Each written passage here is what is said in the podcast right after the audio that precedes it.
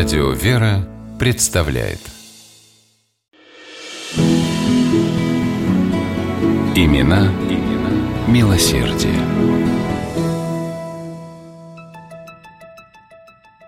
Сторож чугунолитейного завода в поселке Дугна, что в 60 километрах от Калуги, был не на шутку испуган. Которую ночь в одном из цехов завода раздавались странные звуки. Кто-то ходил, передвигал мебель и даже зажигал керосиновую лампу. Сторож верить в мистику не хотел. Время было смутное, шел страшный 1918 год. Все его страхи и сомнения развеял старый рабочий Григорий. На следующий день он подошел к сторожу и негромко проговорил – ты тут это, не удивляйся, мы в цеху хозяина прячем. Не равен час схватят красные Сергея Сергеевича, тогда ему точно смерть. Мы от него всегда только добро видели. Дочку мою он на свои деньги вылечил. Долг платежом красен. Не дадим в обиду Баранова. Сторож закивал головой, соглашаясь с доводами Григория.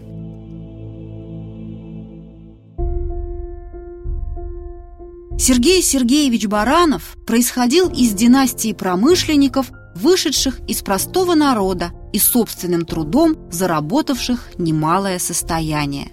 Прадед его, Антип Баранов, был крепостным известного заводчика Никиты Демидова, работал на Дугнинском заводе. Здесь же начинали работать мастеровыми три его внука – Сергей, Герасим и Никита – получив, как и их дед и отец, высокую квалификацию в чугунолитейном деле. После отмены крепостного права братья Барановы постепенно становятся крупными промышленниками. Кроме Дугнинского приобретают Ханинский и Богдано-Петровский чугунолитейные заводы. По всей России было известно высокое качество художественного литья, изготовленного на калужских заводах. Достаточно сказать, что именно на Дугнинском заводе отлиты барельефные плиты для постамента памятника князю Владимиру, установленного в Киеве.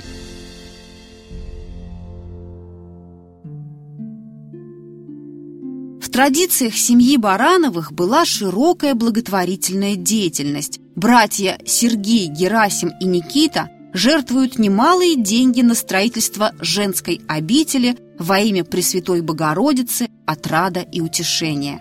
За счет Барановых перестроили и отремонтировали Петропавловскую церковь в Дугне, называемую с тех пор в народе Барановской.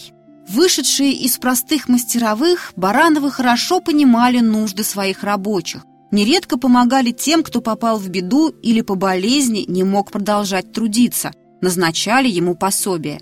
Ежемесячная помощь оказывалась семьям рабочих, погибших на производстве. Для оказания медицинской помощи работникам и членам их семей промышленники открыли больницу-лечебницу с земским врачом и фельдшером при Ханинском заводе.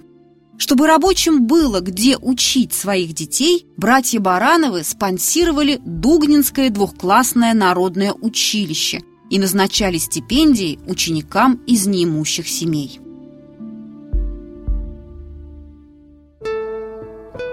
Сергей Сергеевич, сын старшего брата Баранова, также уделял много внимания и средств делам милосердия. Он был почетным членом губернского попечительства детских приютов, много жертвовал на местной церкви.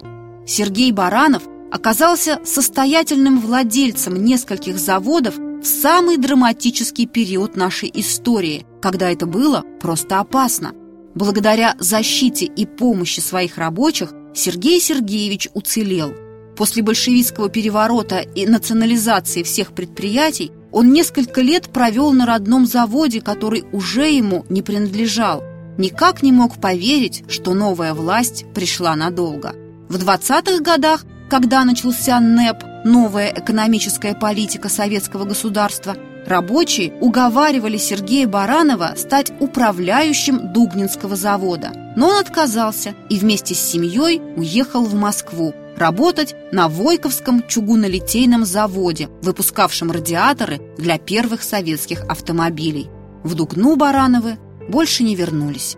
Много времени прошло, Дугна сильно изменилась за сто лет. Но по-прежнему помнят жители Дугны купцов Барановых, за их доброту и милосердие, а церковь Петра и Павла зовут, как и раньше, Барановской.